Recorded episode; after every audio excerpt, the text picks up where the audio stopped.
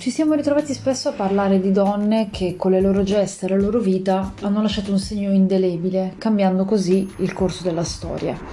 E continueremo a parlarne perché fin troppo spesso, pur essendo figure emblematiche del loro tempo, donne che possono essere portate ad esempio per il loro coraggio, la loro ambizione e la loro insopprimibile voglia di vivere, non trovano spazio nei libri di storia. La donna di cui vi voglio parlare oggi si chiama Elizabeth Cadleif e nasce in Inghilterra nel 1720. È figlia del colonnello Thomas Cadleif, tenente governatore della Royal Hospital Chelsea, e di Henrietta Clifford. Rimanendo orfana in giovane età, Elizabeth capisce ben presto che dovrà contare unicamente sulle sue forze per emergere e fare fortuna nella società inglese dell'epoca. Grazie a degli agganci altolocati diventa nel 1743 una damigella d'onore della principessa del Galles Augusta, con la quale poi rimarrà amica fino alla morte della, della regina stessa. La vita di corte le si confà perfettamente e sin da subito la giovane, da tutti riconosciuta come particolarmente avvenente, suscita l'attenzione di molti dei gentiluomini presenti, tra cui il duca di Hamilton, che pareva aver perso la testa per lei.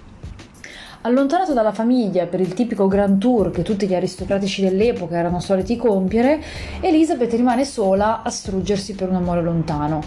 Sa benissimo che la loro unione è osteggiata da molti, tra questi la stessa famiglia del giovane che non vede positivamente i nobili ma poveri natali della donna a causa di un intrigo organizzato alle sue spalle e nel quale verrà coinvolta anche sua zia, Elizabeth riceverà la devastante notizia del matrimonio di Hamilton con una ricca donna italiana. Quando rivedrà Hamilton e scoprirà la falsità di quanto le era stato raccontato, sarà ormai troppo tardi. Elizabeth infatti verrà convinta dalla zia a sposare Augustus Harvey, che nelle settimane precedenti l'aveva corteggiata assiduamente. La zia, pagata dagli Hamilton per allontanare Elizabeth dal loro rampollo, continuerà a ripetere alla nipote che non potrà mai trovare un partito migliore di quello, che avrebbe dovuto assolutamente accettare la proposta di matrimonio. La giovane dunque cede, ma il matrimonio viene celebrato in gran segreto. Da un lato Harvey guadagna troppo poco per poter provvedere al sostentamento della giovane, i cui natali indispettirebbero sicuramente la famiglia che non avrebbe fornito loro l'appoggio economico necessario. Dall'altro lato, se Elizabeth si fosse presentata come una donna sposata alla corte della regina Augusta, avrebbe perso il suo status di damigella e le 200 sterline annue di compenso. In seguito ad una cerimonia sbrigativa in una chiesa disastrata, i due diventano marito e moglie e pochi giorni dopo Harvey si imbarca nuovamente poiché è ufficiale della marina inglese.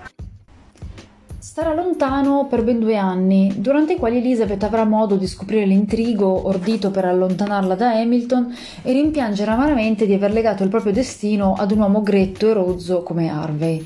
Uh, in questo caso c'è anche un, uh, un, particolare, ovvero le lettere che Hamilton pare averle scritto da, dall'Italia e che non, siano, non sono mai giunte uh, a destinazione. Il particolare romantico è legato al fatto che prima della partenza eh, il duca di Hamilton aveva eh, promesso a, ad Elizabeth che le avrebbe scritto ogni giorno eh, al fine di non farle sentire la sua mancanza e di rinnovare appunto ogni giorno l'amore che nutriva per lei. Queste lettere a un certo punto eh, terminano a un certo punto non giungono più a, a destinazione e quindi Elizabeth comincia a temere eh, che Hamilton non la pensi più e mh, mm, non la ami più come prima di partire.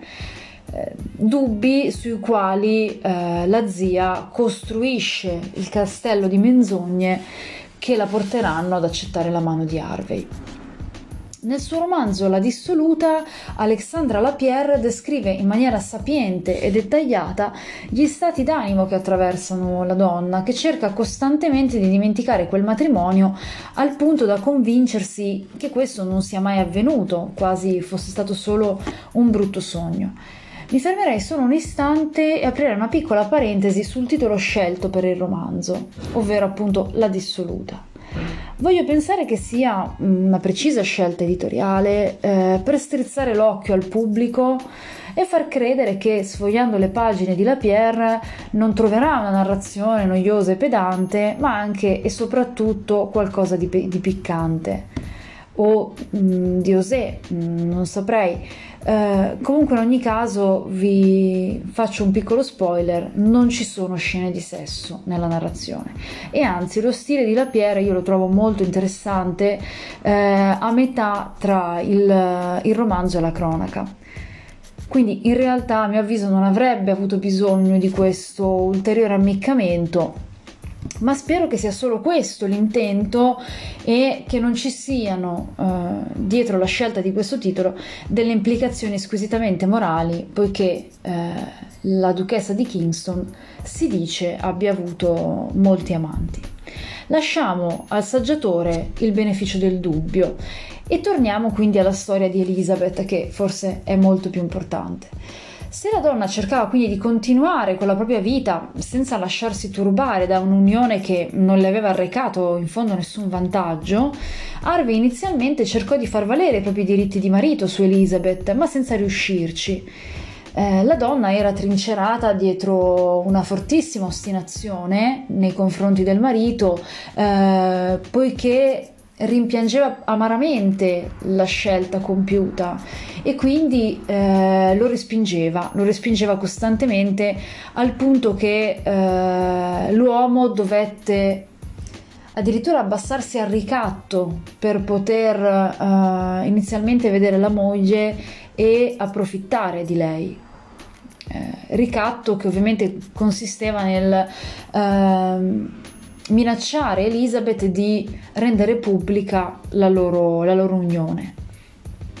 Venuto poi ben presto a conoscenza dei, dei molti corteggiatori della moglie, eh, minacciò più volte di chiedere il divorzio per colpa. Fu Elizabeth però eh, ad un certo punto a scendere in campo di fronte al tribunale ecclesiastico per giurare che quel matrimonio non era mai avvenuto.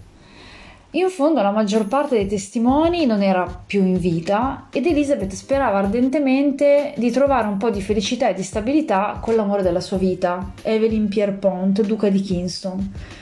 Dopo essere stata la sua amante per molti anni, il duca di Kingston, ormai rassegnato all'idea che non avrebbe mai avuto un erede, eh, decide di rendere Elizabeth sua moglie e formalizzare finalmente il loro legame.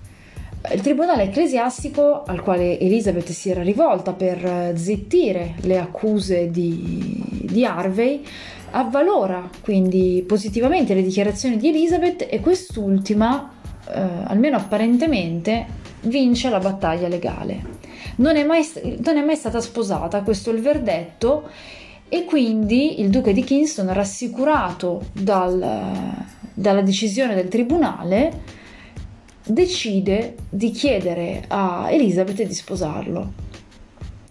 Tutto sembra ora andare per il meglio eh, ed Elizabeth è finalmente assurta al ruolo che da sempre riteneva il suo, quello di duchessa circondata da ricchezze, balli, amore, viaggi. Dopo quattro anni però Evelyn finisce preda di un colpo apoplettico dal quale non sarà più in grado di riprendersi e morirà tra le braccia della moglie, che rimarrà vicino al marito accudendolo e consumandosi fino al suo ultimo respiro. In un testamento di cui la moglie non era a conoscenza, almeno questo è quello che Alexandra Lapierre sostiene, eh, Evelyn lascia l'usufrutto di tutti i suoi averi a Elizabeth, lasciando con un palmo di naso così sua sorella e il figlio di quest'ultima, Evelyn Meadows, pronti a impossessarsi di ogni cosa sarà proprio a causa dell'estromissione del testamento che Evelyn Meadows inizierà a covare una rabbia cieca nei confronti di Elizabeth, accusata di aver tramato alle loro spalle per approfittare della ricchezza del marito anche dopo la sua morte. La sua furia lo porterà a raccogliere tutti i documenti e cercare qualsiasi testimone ancora in vita che possa essere utile per accusare Elizabeth, duchessa di Kingston, di bigamia. In Inghilterra la bigamia era un reato gravissimo eh, che prevedeva come pena quella dell'impiccagione. Lo scandalo dilagò in ogni dove e il processo così venne istruito. Donne e uomini vennero da tutta Europa per assistere al processo del secolo, lo stesso che riusciva a scalzare dai giornali le notizie che riguardavano la rivoluzione americana al di là dell'oceano. Un biglietto per accedere all'umiliazione di Elizabeth Cudliffe arrivava a costare anche 200 sterline al mercato nero. La donna si ritrovava a fronteggiare da sola tutti i pari d'Inghilterra e ben pochi di loro erano dalla sua parte. Dopo ben sei giorni di processo la donna venne dichiarata colpevole di bigamia, ma ebbe salva la vita solo perché venne giudicata come una pari del regno. Eh, la giuria eh, ebbe anche un'ulteriore clemenza nei suoi confronti, poiché nei casi di bigamia eh, la donna, la mano della donna, veniva marchiata eh, dal polso fino alle dita eh, come segno indelebile del, del, suo, del suo, reato. Eh, in questo caso eh, Elizabeth appunto chiese eh, la clemenza dei, dei lord inglesi eh, che si erano riuniti per decidere del suo destino e gli venne concessa, le venne concessa. cosa che ovviamente fece infuriare la famiglia del, del marito che sperava in una sua completa umiliazione, cosa che mm, non avvenne. Però ora era priva di protezione perché era venuto meno il titolo di duchessa di Kingston, che lei non poteva più utilizzare, e questo la poneva alla mercé della famiglia del marito e delle loro rivendicazioni sull'eredità. Elisabeth però aveva previsto tutto ed erano settimane che faceva uscire i beni più preziosi di casa Kingston dai confini inglesi per farli sbarcare a Calais, dove in gran segreto veniva costruita una nave in grado di soddisfare tutte le esigenze mondane di Elizabeth. C'erano sale da ballo, eh, vi era stato posto un organo per, uh, per suonare, tutto quello che, eh, a cui Elizabeth era abituata nella sua vita, nella sua vita mondana inglese. Quando dunque la sentenza venne pronunciata, Elisabeth era pronta per la fuga e approdata a Calais, dopo aver affrontato l'oceano in tempesta, venne accolta dal porto francese con numerosi colpi di cannone, che all'inizio ovviamente la spaventarono, ma che in realtà erano eh, un omaggio nei suoi confronti poiché grazie alla, alla commissione di, della costruzione di questa enorme nave aveva dato da, da lavorare a moltissime persone all'interno del porto. Da quel momento Elizabeth inaugurò una vita di viaggi spericolati e vagabondaggi, muovendosi tra la Russia, la Polonia e la Francia, non tornando più in Inghilterra, dove in realtà le cose comunque si erano capovolte interamente a suo favore. Il processo che i Meadows avevano intentato contro di lei per recuperare l'eredità si era concluso infatti a favore di Elizabeth, poiché i giudici avevano ritenuto che il testamento del duca di Kingston fosse inoppugnabile. In questo modo la donna non perdeva tutte le sue ricchezze e poteva continuare a mantenere il suo stile di vita assolutamente dispendioso. Sull'altro fronte, Harvey aveva intentato una causa contro Elizabeth perché voleva a tutti i costi ottenere il divorzio Adesso non era per lui più necessario raccogliere le prove dell'adulterio della moglie, poiché queste ovviamente erano state rese pubbliche durante il processo per bigamia. Due settimane prima della sentenza, però, l'uomo morì ed Elizabeth divenne improvvisamente la vedova del conte di Bristol. Una vita all'insegna dell'avventura e dei divertimenti, si concluderà il 26 agosto 1778 a Parigi. Elizabeth Cadley morì nel sonno all'età di 67 anni.